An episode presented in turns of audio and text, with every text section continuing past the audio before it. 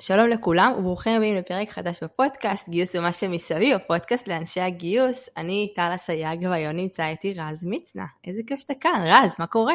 היי, hey, טל, בוקר טוב, כיף להיות פה, מקשיב הרבה ואני ממש ממש שמח שאת מארחת אותי היום. נהדר. אז אנחנו היום הולכים לעשות פרק מסגנון טיפה שונה, פרק של שאלות תשובות.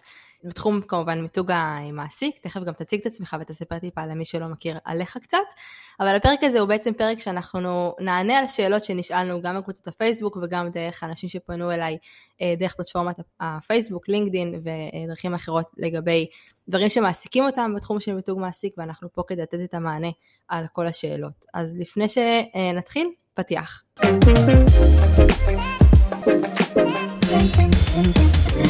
Thank you.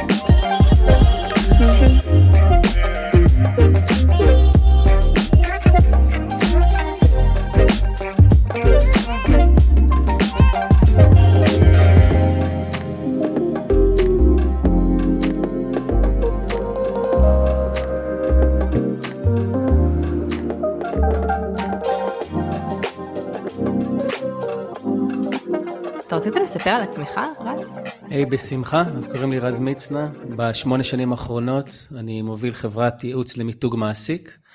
אנחנו עושים את זה עם צוות קטן ובוטיקי ועוזרים אה, ללקוחות לקדם את מותג המעסיק שלהם. לפני זה הייתי סמנכ"ל שיווק ב-all jobs, ובהשכלתי מדעי התנהגות וייעוץ ארגוני, אז אני תמיד אומר I am the HR marketing guy, וזה הפשן שלי, החיבור בין שתי הדיסציפלינות אה, האלה. מעבר לזה, ברמה האישית, אני גר בקדימה, אבא לשלושה, וזהו, נשמח עכשיו אה, באמת לשמוע, לענות על שאלות ולעזור אה, לאנשים להבין יותר טוב ולהוציא לפועל מהלכים במיתוג מעסיק. מדהים.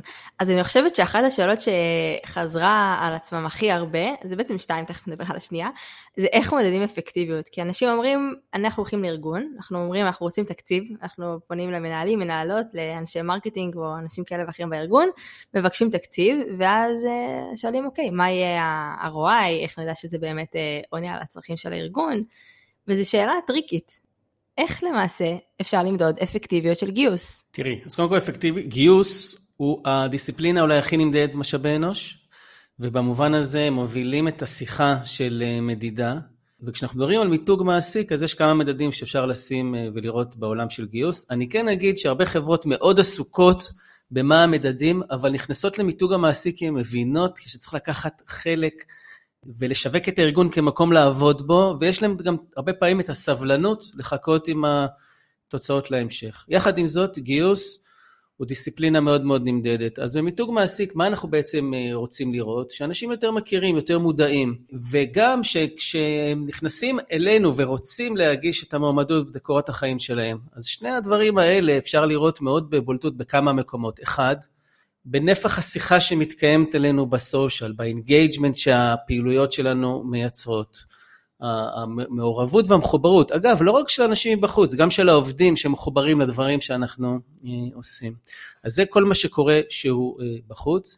מבחינת אה, גיוס, מה שאנחנו מצפים לראות כשאנשים יותר מכירים אותנו, זה יותר כניסות לעמוד הקריירה. כניסות לעמוד הקריירה הם משהו מאוד מדיד, שיחסית גם קל, גם ארגונים שלא מודדים יכולים להתחיל לעשות את זה יחסית בכלים מאוד אה, פשוטים, ואם לא צריך לבקש, או לדרוש יותר נכון, מהשיווק שיתחיל אה, למדוד, ואנחנו רוצים לראות יותר אה, כניסות. כמובן, השלב הבא הוא יותר המרות, זאת אומרת, על כל 100 אנשים שנכנסים לעמוד הקריירה, אני רוצה לראות עשרה קורות חיים. וכל פעם יותר ויותר, כי הנחת היסוד היא שאנשים לא נכנסים סתם. צריך לדמיין את זה כמו שיש קניון, אז יש חנות שאנשים באים אליה, נגיד אה, זרה, סופר פארם, כל אחד והאהבה שלו. ככל שהמותג יותר גדול, אנשים באים ונכנסים וגם מגיעים בסוף לקופה. אז זה במובן הזה. אם אני מסתכל רגע על תמהיל מקורות הגיוס, אנחנו רוצים לראות יותר קורות חיים שמגיעים באופן אורגני. לא ממודעות אה, ממומנות, לא מחברות השמה, אנחנו רוצים לראות שינוי בתמהיל הגיוס.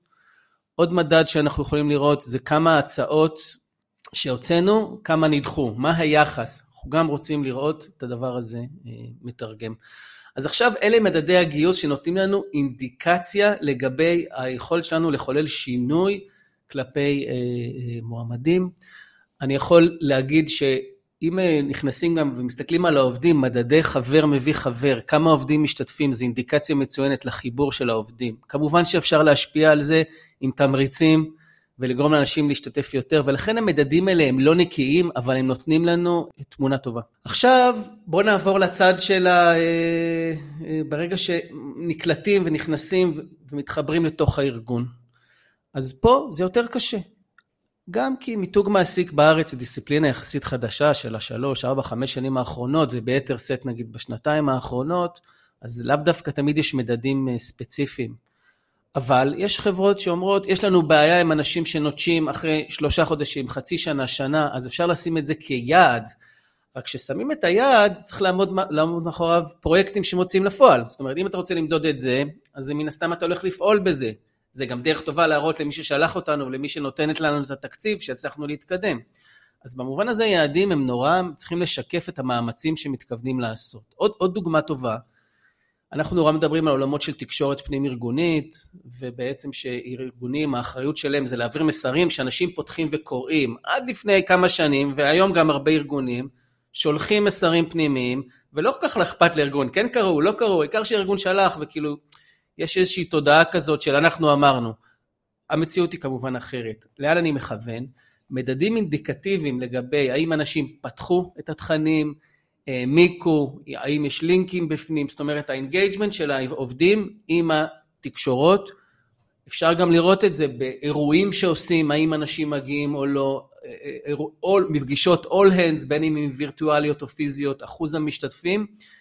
בזמנו היינו עושים כמה אנשים לקחו merchandise מהשולחן, זה נותן לך אינדיקציות. אם אני מתקדם הלאה, אנחנו כן רוצים לראות שמדד המיתוג המעסיק עוזר בחיבור של אנשים לארגון. יש את שאלת ה-NPS הידועה, האם תמליץ לחבר, לחברה, לעבוד בארגון. הרבה ארגונים יש להם את השאלה הזאת אימבדד בתוך הסקרים השנתיים או הרבעוניים שלהם, אנחנו פשוט מתחילים לשים על זה לב ולמדוד את זה לאורך זמן, וכמובן שאנחנו רוצים uh, במידה ואין להכניס שאלה כזאת. אני אעצור פה, יש עוד מדדים, אוקיי?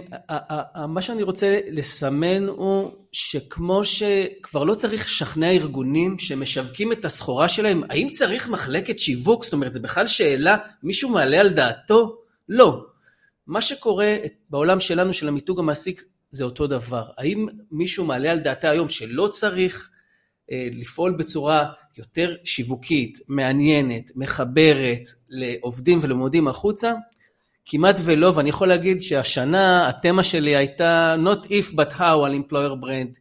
אם לפני שלוש שנים היו מתקשרים, תקשיב, אנחנו רוצים, אולי נעבוד איתך, אולי זה, היום זה כבר כאילו לא האם מיתוג מעסיק, אלא איך, אז אתה, אה, כל ארגון יכול לשים את היעדים שלו. מדהים, אז יש פה כמה דברים שמעניינים, כי קודם כל אני מסכימה איתך שהיום הרבה יותר יש שיח על איך עושים מאשר האם, האם צריך לעשות. העניין הוא שאתה מעלה פה נקודה מהותית, שבעצם המיתוג מעסיק לא רק כלפי מועמדים פוטנציאליים ומועמדות פוטנציאליות, אלא גם פנימה בתוך הארגון. כלומר, זה לא מסתכם רק בכמה הצלחתי למשוך ולייצר אטרקטיביות כלפי אנשים שלא מכירים את הארגון, אלא כמה אני מצליחה להחזיק אה, מחוברות ארגונית פנימה לאורך זמן, שזה באמת הנקודה המהותית, וגם יש פה איזשהו מין אה, חוט מקשר בין גיוס למשאבי אנוש, כי בסוף אנשי הגיוס הם לא בהכרח מבינים ויודעים את אותם הקריטריונים של האם אנשים ירצו וימליצו לבוא לארגון, האם אנשים מחוברים לארגון, האם אנשים, מה הטרישן, כלומר כמה אחוז נטישה ושחיקה יש מבחינת עזיבה, וזה בדיוק הנקודה, כלומר היכולת הזאת לחבר את המיתוג מעסיק גם לעבודה אחר כך בפועל. שאלה שעלתה לי ככה תוך כדי שדיברת רז, זה מבחינת היכולת למדוד אה, כניסות וקונברג'ן מהתעניינות לבין פנייה אקטיבית. איך למעשה אפשר לעשות את זה? כלומר, מה צריך להטמיע באתרים כדי שזה יעבוד בצורה חלקה? אוקיי, okay. אז קודם כל אני כן אתייחס רגע למה שאמרת, תראי, היום רוב הפרויקטים שקורים לנו מסתכלים פנימה על העובדים ומבינים שמיתוג מעסיק מתחיל אה, מבפנים. גם בתקופה הספציפית שעכשיו אנחנו נמצאים בזמן, ארגונים מאוד מאוד עסוקים בזה, והעובדים יכולים כל יום לבחור ללכת למקום אחר ולהתעניין, ולכן ארגונים עסוקים בזה. אפשר, בטח עוד נרחיב על זה בהמשך. כן. לגבי, אה, תראי, הדבר הכי פשוט זה אנליטיקס של גוגל. זה כלי גם שהוא חינמי, עד רמת שימוש אה, שהיא מסוימת. אנשי גיוס שכן עובדים יותר עם ATSים ומערכות למדידה וניטור, יש להם יותר נגישות לעניין. אבל אני אגיד בצורה כנה, זאת אומרת, אם אנחנו עובדים בארגון שאין לו שום נוכחות דיגיטלית בצד המרקיטיאלי, ולא מודד את עצמו, ולא נמצא שם, יהיה מאוד קשה לגיוס לבוא ולהגיד, בוא נמדוד את עמוד הקריירה. אבל הבשורה הטובה היא שיש מעט ארגונים כאלה כיום, והדרך אה, אה, לגרום לארגון להשקיע בזה היא לבוא להגיד, אוקיי, אנחנו רוצים להשקיע, אנחנו רוצים למדוד, אי אפשר, אנחנו צריכים את הכלים. הרבה פעמים השותפים יהיו אנשי השיווק, דיגיטל או ה-CTO, וזה באמת, אני, גוגל אנליטיקס ויש כלים אחרים, וזה לא משהו שהוא מורכב או מסובך למדוד. האתגרים היותר גדולים בעולמות האלה זה כבר שרוצים לרדת לרזולוציות יותר גבוהות, מאיפה המועמד הגיע, הקורות חיים שהתקבלו, לחבר את הפאנלים האלה עד הסוף, אבל אני חייב לומר שזה לא נדרש בשלב ראשון, ולא כדאי גם להעמיס יתר כל מיני אה, מגבלות וצרכים טכנולוגיים, אפשר עוד להסתפק בבסיס של עמוד הקריירה, עמוד הבית, זה חלון הראווה של החנות, בוא נראה מה קורה שם ונתקדם. Mm-hmm, אחלה, אחלה פידבק ו- וטיפים.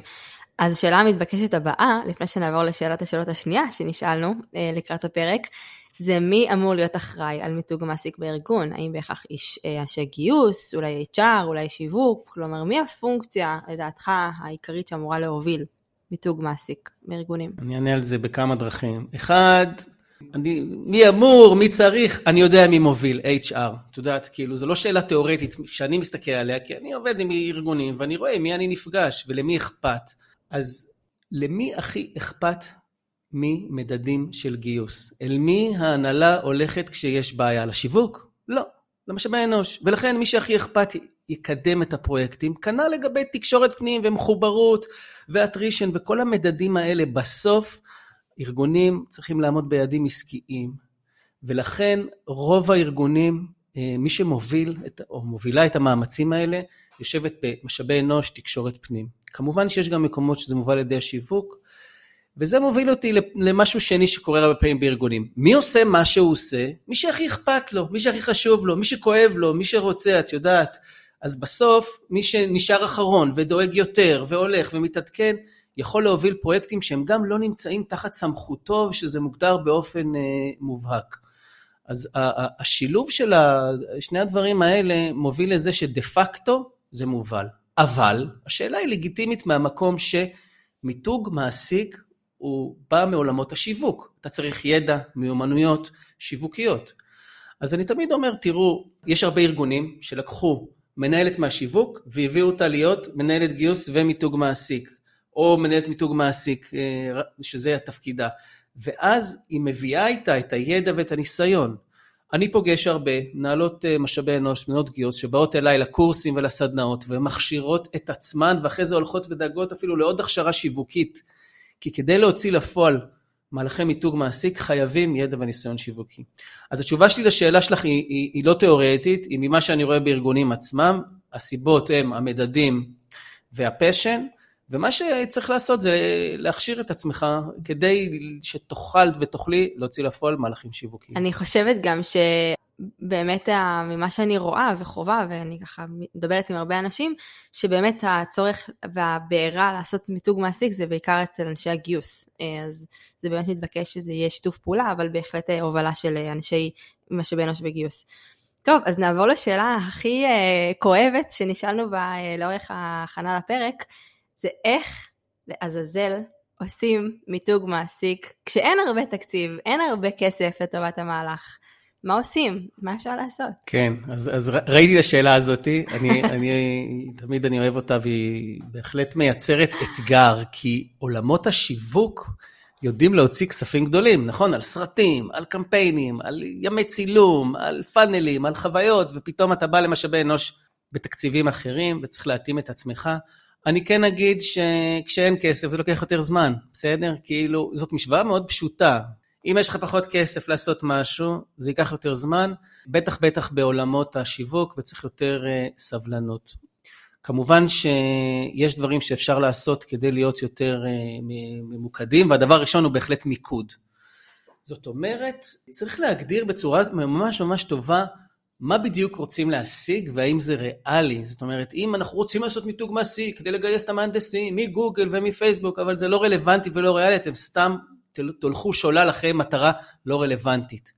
הגדרת מטרה טובה היא יושבת על אזור מסוים בת, בתהליך, בפאנל, זאת אומרת שיכירו אותנו יותר, שאני פונה למישהו שי, שיחזור אלינו, שברעיון עבודה אנשים יהיו מרוצים, יותר החתמות, זאת אומרת צריך לבחור מקום מאוד מאוד ספציפי, לחבר לזה קהל, מהנדסים מסוג מסוים, אנשי מכירות שיושבים במרכז, אנשי product שאפשר לעבוד איתם גם ב remote, כל הדברים האלה מכוונים אותנו לעשות מאמצים יותר ממוקדים, וככל שנגדיר אותם יותר טוב, נוכל לפעול ספציפית באזורים האלה, וזה הדבר הראשון.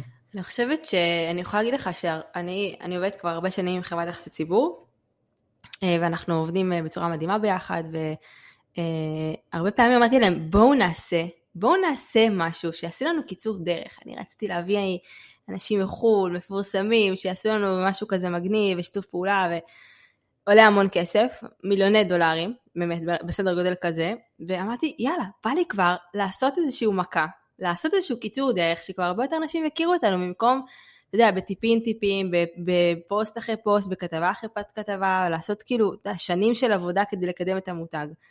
ובסוף באמת אה, קיבלתי על זה לא. לא, לא כי אה, אין תקציב, אלא כי זה לא הדרך שהארגון רוצה לקדם. ואני חושבת שמאוד קל ליפול למקום הזה של בוא נוציא, נוציא, נוציא תקציב כדי להיות כמו אחרים. ובוא נלך נעשה כמו אחרים, כמו מייקרוסופט, כמו חברות אחרות שעושות סרטונים מאוד מושקעים, אבל זה לא תואם את ה-DNA של הארגון. כלומר, ללכת אחרי העדר הזה, הוא יכול לשרוף אותנו בהרבה הרבה תקציבים שלא בהכרח יקדמו אותנו למטרות שאנחנו צריכים. ואני תוהה, האם אתה יכול להעריך איזשהו סכום מינימלי שצריך איתו לעבוד על מנת כן להצליח לקדם במידה כזאת או אחרת מיתוג מעסיק ברמה שנתית? אז תראי, קודם כל, להיות מייקרוסופט זה לא קל, כי צריך את הכסף, את המשאבים שלהם. אה, ותראי, אני רוצה כן לזרוק מספר, חצי מיליון שקל בשנה יכול לעשות עבודה ממש ממש ממש טובה, לעזור לכם גם לייצר פעילות אה, בסושיאל, עמוד קריירה, לעשות איזה קמפיין קטן, ללכת לכנס, אה, לדאוג לאנשים לת'וט לידרשיפ. אני חושב שתכף אני יכול טיפה להרחיב על הדברים האלה, אבל הנה, קחי סכום שבעצם כשפונים אלינו סטארט-אפים, אני אומר, תקשיבו, נבוא, נבנה אסטרטגיה, נבנה את הסיפור, תקבלו יופי של מצגת, מה עכשיו? אם אתם מראש לא שומרים 300, 400, 500 אלף שקל לאקסקיושן שיווקי, שלא הולך לרז מצנע, שהולך להפקה של דברים, חבל על הזמן. מה, מה, מה, מה, מה תעשו עם כל הדבר הזה? עכשיו, מהצד השני, ואני גם רוצה להתייחס למה שאמרת לגבי אורחים מחו"ל, ניצול ומימוש של משאבים קיימים זה תמיד רעיון טוב, בטח אם יש תקציב אה, נמוך. המשרדים שלכם יפים? הם, הם מייצרים למי שבא אפליפט לגבי מה שהוא חושב עליכם? איך אני גורם לזה שיותר אנשים יבואו ויעברו, אוקיי? כן. נכון? איך אפשר לארח יותר? בין אם זה את המשפחות שלכם, אוקיי? בין אם זה אה, מיטאפ, בין אם זה להציע לאנשים אחרים לבוא ולהתארח, לא עולה כסף, נכון? אז זה משהו שאפשר לממש. אמרת מישהו מאנשים מחו"ל, את עובדת בארגון שהוא גלובלי, מדי פעם באים אנשים מחו"ל רק בשביל להתארח, לממש את זה שבא מישהו שיש לו שם, שיש לו כותרת מפוצצת, עושים מפגש אצלכם במשרדים, מפיצים בצ'אנלים שלכם. ברור שאם את רוצה להגיע לרמה הארצית, ואת רוצה להגיע לכלכליסט, דה מרקר, גלובס, את צריכה להוציא את ה-50, 60, 100, 150 אלף שקל מהכיס. אבל כל עוד את שומרת את זה בעצמך, אפשר, אפשר לעשות את זה. יש עוד נכסים שארגונים מממשים. העובדים שלך מרוצים? כן. יאללה, מעולה. מעולה, אז עובדים מרוצים, יש להם נטייה יותר לשתף יותר, לכתוב יותר, לדבר יותר, לפעמים הם לא יודעים מה מצפים מהם, עצם זה של לבוא ולאסוף אותם, אוקיי, ולגרום להם אה, לפעול ו- ו- ו- ולשתף דברים שאתם עושים, זה נכס מעולה. אם העובדים מרוצים, הייתי עסוק במחשבה איך אני רותם את זה לטובתי. יש לכם מנהלים מובילים, מנהלות מובילות, כריזמטיות, איך גורמים להם, למיתוג האישי שלהם, להיות אה, יותר בחוץ, לעבוד בזה יותר.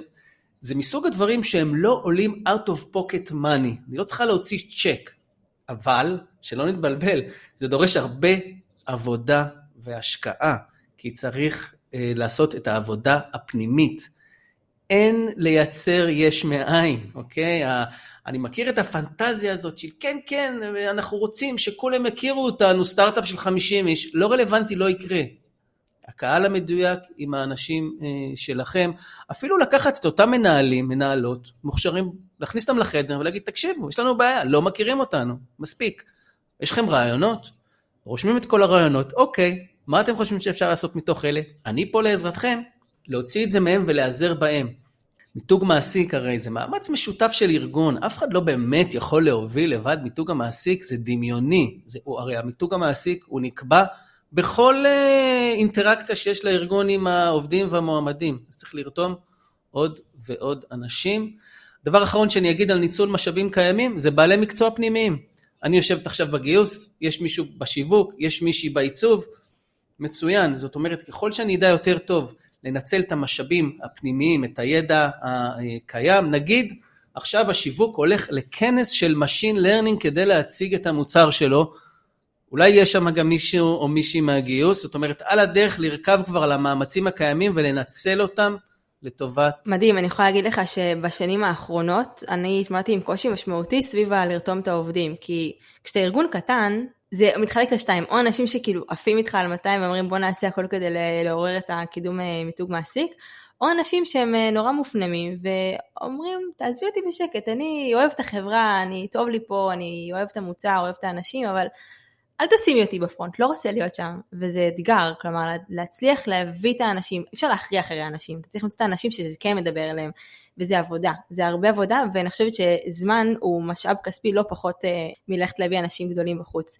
אגב, אני יכולה להגיד לך שאני מצאתי את זה מאוד אפקטיבי מעבודה מול קולגות, ששיתוף פעולה עם חברות אחרות, כלומר נגיד עכשיו עושים מיטאפ, אה, לנושא מסוים בקידום product managers. אז אני יכולה לעשות נגיד עם עוד חברה, מקסים. ואז אני רוכבת להם על ה brand, הם רוכבים לי על ה brand, ואנחנו בעצם מגיעים לקבוצה הרבה יותר רחבה של אנשים, וזה באמת לא עולה הרבה כסף, להרים מיטאפ עולה סביב ה-3,000, 4,000 שקל, כולל צילום, כולל קצת swag, אז באמת זה לא המון כסף, והרכיבה הזאתי על ה brand אחד של השני, הוא יכול מאוד מאוד להקפיץ.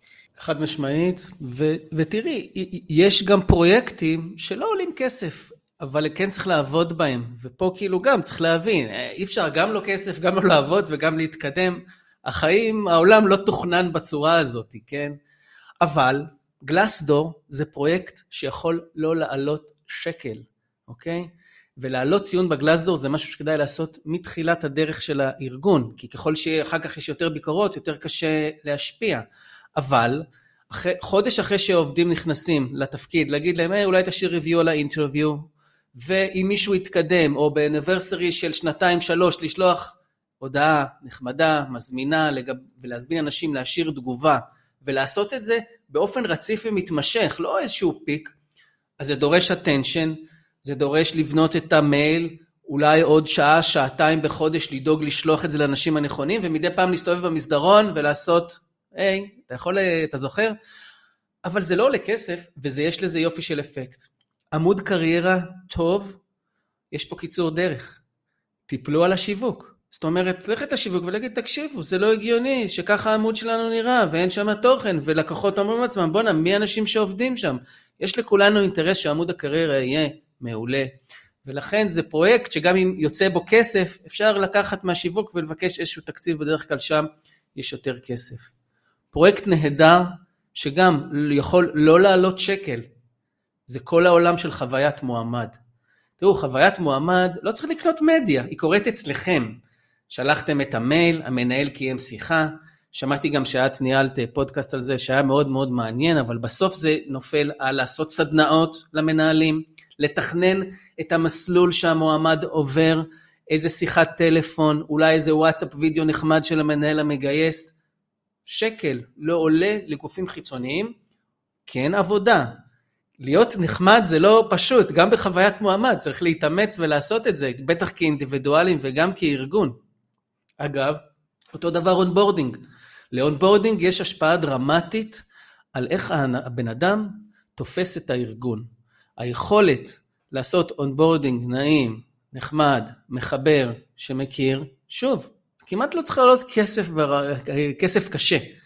התכוונות ו- ותכנון ואני אתן עוד, עוד רעיון אחד, ואני חושב שקצת נגעת בו, זה להתארח אצל אחרים, כמו הקוקייה מדירה להשכיר שגרה בבתים של אחרים, אז יש פודקאסט ל-Monday, ל-Tuesday, ל-Risky Fight. איך מגיעים לבמה הזאת, ולא קל, אז אל תתחילו תמיד בפרימיום, עושים מיפוי, מסתכלים. מי מארח מיטאפ, ולהתחיל לדחוף ולקדם את האנשים שילכו למקומות האלה.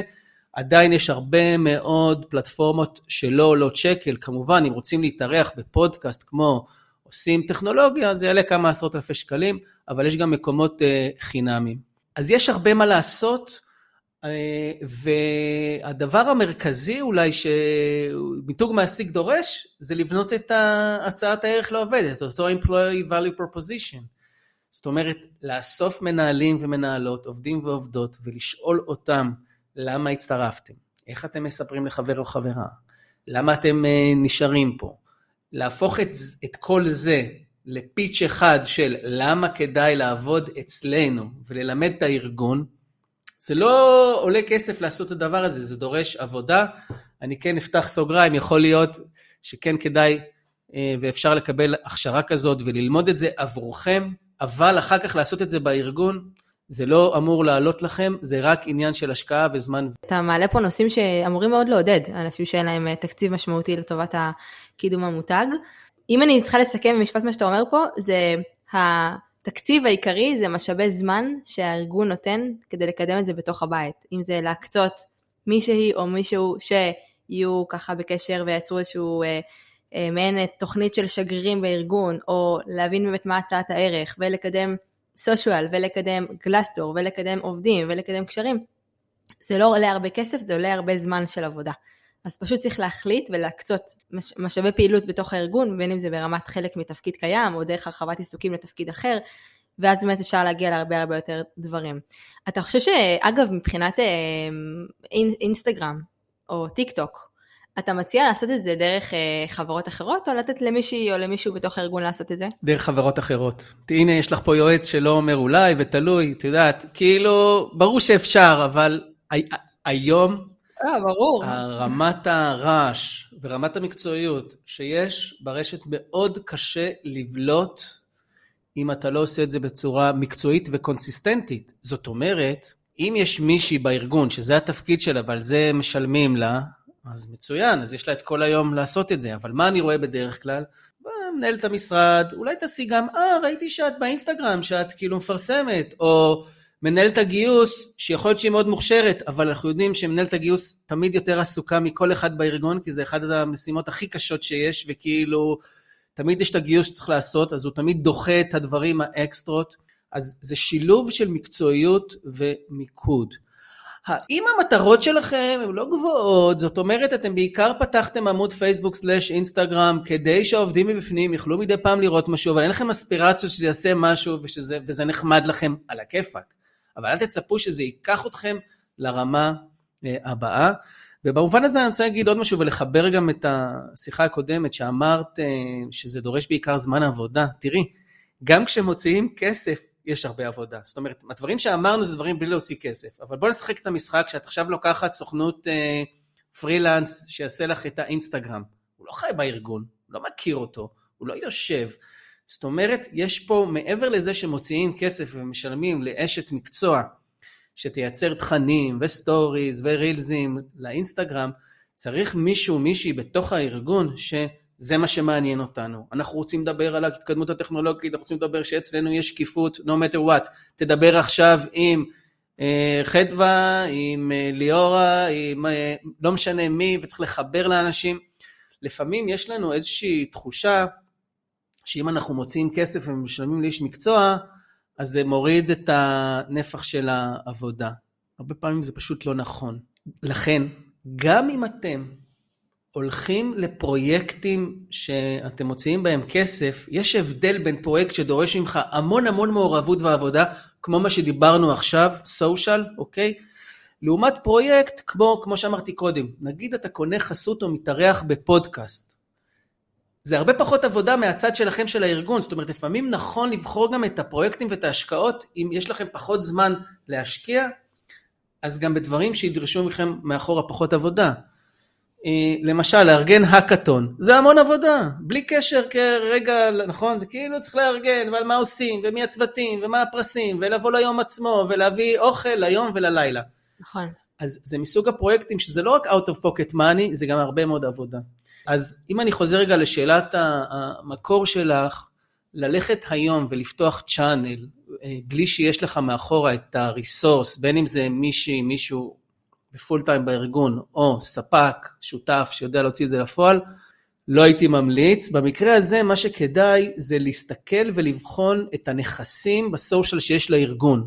בפייסבוק, בלינקדאין, באינסטגרם, בטוויטר, אם זה רלוונטי לשוק האמריקאי, ולראות שמה איפה מעת לעת אנחנו מכניסים סיפור אחד, אני קורא לזה חטיף תוכן שהוא על מיתוג מעסיק. בלינקדאין זה קלאסי, זאת אומרת, אין היום חברה כמעט שאין לה לינקדאין, את יודעת משהו? אין חברה שאין לה לינקדאין כישות, ואם יש, הם לא מקשיבים לפודקאסט הזה, נכון? ו... it only makes sense, אני תמיד אומר, סבבה, זה לינקדאין הוא ללקוחות השיווקיים, אבל להכניס תוכן אחד על אנשים שעובדים פה, על איך הם עבדו קשה על המוצר, על כמה הם חכמים, על כמה הם משתפים פעולה, גם הלקוחות ישמחו לראות את זה, ופה אנחנו מגיעים לנקודה מאוד מאוד חשובה, היכולת לרתום את הארגון למאמצים. כי הרבה פעמים אומרים לי, אבל השיווק זה שלו, והוא לא נותן, והוא שומר, וזאתי עבודה שמוטלת עלינו, נעלי המיתוג המעסיק. לאט לאט לרתום את האנשים, בין אם זה בדרך הטובה, לעניין אותם, כמה זה יפה, כמה זה מעניין, כמה זה חשוב, או בין אם בדרך הקצת יותר אסרטיבית, דרך המנהלים שלהם, אוקיי? כאילו, it doesn't matter, אנחנו צריכים לגרום לזה לקרות. וואו, ממש. אז קודם כל, תודה כל שאתה משתף בצורה ממש נרחבת, זה ממש כיף לשמוע אותך. השאלה, זה מאוד מתחבר גם לשאלה שכבר גם ככה נשאלנו לקראת הפרק, והיא מאוד מתחברת למה שכבר התחלת לדבר. זה באמת באיזו, באילו עוד מצבים אתה ממליץ לעבוד עם חברות חיצוניות. דיברת על הסושיאל. כן. הסושיאל זה קלאסיקה. אם עושים קמפיינים, אוקיי? אנחנו משתמשים בחברות חיצוניות. אם אנחנו עושים וידאו, וידאו הוא באמת אה, מוצר ברמה שהיא גבוהה, כדאי להיעזר. אנחנו גם אה, הרבה פעמים, אה, את יודעת, שבונים עמוד קריירה, אז עושים את זה עם סטודיו שעוזר לבנות ולעצב את הנראות. אני יכול להגיד, תראי, בתהליכי יותר עומק שאנחנו עשינו, ואני כרגע זורק את ההנחה שעושים מיתוג מעסיק בלי כסף, אוקיי? אז אנחנו בעצם יוצרים את כל הקיט הראשוני, את מה הסיפור, אוקיי? מה הסיפור המוביל ואיך זה נראה. אז צריך פה חברת מיתוג שתעזור לייצר את הנראות הזאת, שאחרי זה נוכל להטמיע אותה בכל נקודות המגע עם העובדים. אם אני אבל רגע חוזר ומצמצם, אז זה בעבודות של סטודיו, שמה שיושב מאחורי זה זה copy creative design, ש copy זה אנשים שיודעים לכתוב את הטקסטים, קריאייטיב זה אנשים שיודעים לחשוב על הרעיונות, מה יהיה הקונספט של ההאקתון, מה יהיה הקונספט של המיטאפ, מה יהיה הקונספט של הקמפיין, ו design זה כמובן עיצוב. וידאו מעת לעת, אוקיי? אז זה היכולות הבסיס שאמורות לעזור לנו כל מה שאנחנו עושים. גם בתקשורת פנים, גם מבצע חבר מביא חבר, אתה רוצה שהפוסט יראה טוב, נכון? אתה רוצה שהמייל יהיה מעניין. onboarding, אתה רוצה לעשות גלויה, אוקיי? אתה רוצה שיהיה מתנה שמחכה, אתה רוצה שיהיה מייל אחרי שהבן אדם חוזר אחרי היום הראשון שלו הביתה, whatever. אז זה היכולות סטודיו, היכולות הבסיסיות, החדשות הטובות, אבל הלא פשוטות הן שהרבה פעמים בארגונים יש את הסטודיו הזה, אבל mm-hmm. יש המון ארגונים B2B שהסטודיו הזה, הוא לא יודע לייצר תקשורת מרגשת, אנושית. B2B, כמובן העסקים שמשווקים לעסקים, אז הרבה פעמים התקשורת היא קצת יותר אפורה, פונקציונלית, סולידית, בעוד שמיתוג מעסיק הוא תמיד B2C, הוא תמיד business to consumer, to customer, לבן אדם. וזה הרבה פעמים, אני תמיד פותח פה, אתה רואה, אני פותח פה עוד סוגריים על סוגריים, אחד האתגרים הגדולים בחברות B2B זה ש... אוקיי, אבל אין להם את היכולות השיווקיות. אז אם אני מחבר את זה לשאלה ששאלת, בחברות B2B החיבור לספקים ושותפים חיצוניים הוא אפילו עוד יותר חשוב. כדי ללמוד איך עושים את הסוג של השיווק והתקשורת הזאת, לעומת אה, מותגים אה, צרכניים שיודעים להעמיד אה, מסרים וקריאייטיבים, ולכן הרבה פעמים יכולים הרבה יותר לעשות את זה בכוחות עצמם. אני חושבת אולי שאלה נוספת לפני שנגיע לסיכום, שאלה נוספת שעלתה לקראת ההכנה לפרק זה האם ואיך אפשר לקדם גיוון והכללה דרך מיתוג, כי היום זה משהו שמתחיל לקבל הרבה יותר ויותר תאוצה. גם כי זה נושא מאוד חשוב וגם כי בעצם הדרישה לעובדים ועובדות הוא הולך אה, ועולה והקושי לגייס עולה ואיתו גם הצורך להביא מאגרים ואוכלוסיות אחרות. אז איך הדרך נכונה לגשת למיתוג בקידום של גיוון בהכללה. הדבר הכי טוב זה פשוט להראות את זה, אוקיי? זאת אומרת, נגמר העידן שאתה יכול לכתוב, אצל... אנחנו מאמינים בגיוון והכלה, כי אוקיי, תראו לי את התמונה, אני רואה את זה שם, אני רואה שאתם מקדמים אנשים ממגוון מקומות, אוקיי? ממגוון עדות, ממגוון השכלות, כאילו, whatever, תראו לי את זה. באופן שבו אתם מייצרים את התוכן. אז זאתי דרך שהיא מאוד מאוד מיידית וקלה יחסית. ואם אין לי? אם אין לי. אני נורא רוצה, אין לי עדיין. אם אין לך, אז את צריכה להיות מאוד חדה וברורה ולהגיד את זה. אין לנו כרגע, היינו רוצים מאוד. אגב, את יודעת משהו? זה מזכיר לי, עשינו איזה מהלך כזה עם סטארט-אפ שלא היה. היה תמונה גדולה של ה-CTO, והוא אומר, בכנות, אין לנו מספיק נשים. אני אומר לכם, אני רוצה יותר, תגישו את המועמדות. זה, זה הכל, זה עניין של התכוונות, של ישירות ולהכריז. זאת אומרת, זה הכל מבחינת ה execution. האם זה קל? לא, אבל אתה שולח איזשהו beacon לעולם, ואנשים יקלטו את זה. אז זה, זה גם אם אין לך, תדבר על זה ותגיד את זה. עכשיו, זה ברמה התקשורתית. פנימה בתוך הארגון, מה שלא נמדד לא מנוהל, אמרו לפניי. זאת אומרת, האם מתקיים אצלכם דיון בישיבת גיוס על המצב הדברסיטי של הגיוס? האם מתקיים דיון בהנהלה? האם זה מדד שעוקבים אחריו פעם בחודש, פעם ברבעון, פעם בשנה? רק מענה על השאלות האלה יבהיר לי את המצב. ולא לפחד לשים את הדבר הזה על האג'נדה, כי אם הארגון אומר זה חשוב, אני בודק, אוקיי, זה המילים, איפה אני רואה שזה חשוב? כשמנהלים ומנהלות מקדישים לזה זמן. כשמקדמים אנשים, אני רואה שמקדמים אנשים בדיברסיטי. שנותנים בונוסים ושכר, אני רואה שזה קורה שמה. אחרת זה הכל אה, מילים. Mm-hmm. אז זה נגיד מקומות שאני מאוד אה, יכול להסתכל עליהם ולראות את הפער בין מה שאומרים לבין איך שזה אה, נראה. אוקיי, okay, אחלה. אני גם חושבת ששוב, אה, אנחנו לוקחים דוגמה מאוד לא בהכרח שווה מבחינת ה, אולי רוב החברות שמקשיבות לפרק, אבל אני ראיתי מספר חברות וביניהם גם מייקרוסופט שממש באינסטגרם כל פעם, גם אנחנו עושים את זה בפורטר, מעלה, או, כאילו מעלים עובד או עובדת שמספר את הסיפור שלהם. מי הם, איפה הם הגיעו, מה הם עושים, מה מיוחד בהם, אה, וזה גם מייצר את הצבע הזה והשוני, כי היום כולנו נמצאים ב social, כולנו נמצאים באינסטגרם, בטיק טוק, בפייסבוק, בלינקדין, אז לרוב גם אנשים שהם מעט שונים, הם רוצים, הם אוהבים לדבר על השוני שלהם, הם רוצים, יש להם גם את האג'נדה שלהם שהם רוצים לקדם עוד מהסגנון שלהם. אז אם יש לכם אנשים באמת בארגון שהם אה, יש להם דעות שונות או מחשבות שונות, הגיעו מעולם תוכן אחר או מרקעים אחרים, תשאלו אותם, בא לכם לקדם את האג'נדה שלכם דרך הארגון, דרך הפלטפורמה של ארגון מנגיש, וזה נראה לי גם יכול לסייע. כמובן צריך להיות זהירים ולא לדחוף את זה, כי זה יכול להיות מאוד מאוד גם מסוכן. אה, כי אנשים מאוד ציניים יכולים להרגיש שאנחנו מנצלים אותם במרכאות כפולות, או משתמשים על גבם כדי לקדם את המותג, אז צריך להיות ממש ממש רגישים לדבר הזה. אני רוצה, אני מחזק ואני רוצה להוסיף, שאלה מרכזית במיתוג, אנשים שואלים את עצמם על כל מוצר. אנשים כמוני נוהגים במכונית כזאת? אנשים כמוני משתמשים בטלפון כזה? אנשים כמוני עובדים בארגון כזה, אוקיי? וזה מה שהרבה פעמים אנחנו מנסים לשדר דרך התקשורות. לא רק באספקט של diversity, אבל כמובן שגם, אוקיי? זאת אומרת, אנחנו רוצים לשדר לאנשים טכנולוגיים, מובילים, כן, אנשים כמוך עובדים פה, וגם בעולם של diversity. אז מה שאמרת הוא נורא נכון, זאת אומרת, כן, כן, אנשים כמוך לא רק שהם עובדים פה, הם גם מצליחים פה. ואני כן רוצה אבל להוסיף, כמו תמיד, צריך הרבה מאוד סבלנות. זאת אומרת, זה מפוסט אחד לא קורה שינוי. ממש. גם לא משניים, אוקיי? It takes time. את יודעת, שיתפת אותי גם כן בנתוני ההאזנה של הפודקאסט הזה. כשהתחלת, כמה מאזינים היו? אפס. לא הרבה, נכון. נכון, לא, תמיד זה מתחיל ככה, וזה לוקח זמן לבנות את המובילות. אני יכול להעיד גם ברמה של העסק שלי, גם במיתוג האישי, אבל גם כמובן על כל אה, מותג. הסבלנות היא קי פקטור, אבל היכולת שלכם מראש להחליט מה האג'נדה שלכם, על מה אתם רוצים לדבר, ולהוציא אותו לפועל לאורך זמן, היא ה... מה שמבדיל בין אה, מותגים שנבנים לבין הבלחות. בואו נעשה משהו מגניב. סבבה, עשינו, הרשת בלעה את זה, מה עכשיו? מי אתם? מי זוכר בכלל? אוקיי? וזה ממש. בדיוק ההבדל. אני חושבת שאני, אתה ממש צודק, ואני גם חושבת אה, שיש פה עניין גם של עקביות. כלומר, להיות בטמפו או ב cadence שקורה אחת לכמה זמן, ולא כמו שאתה אומר הבלחות, זה גם מה שמייצר את ההיכרות עם המותג. אני חושבת אולי משהו אחרון אה, מהצד שלי, ואז אני אתן לך להגיד מילים אה, לסיכום, זה שכשאין הרבה תקציב או אין הרבה משאבים, אפשר לעשות באמת, כמו שככה אמרת, ישיבה עם השגרירים והשגרירות, לחשוב מי האנשים שיכולים לעבוד איתנו לארגון, לעשות באמת מיפוי של כל הנושאים ולשים את זה על הלוח השנה, כלומר להחליט על תוכנית רבעונית. הרבעון הזה אני הולכת לעשות שמונה פוסטים בסושיאל, שני אה, מאמרים מנסה לקדם ב- באתרים הגדולים.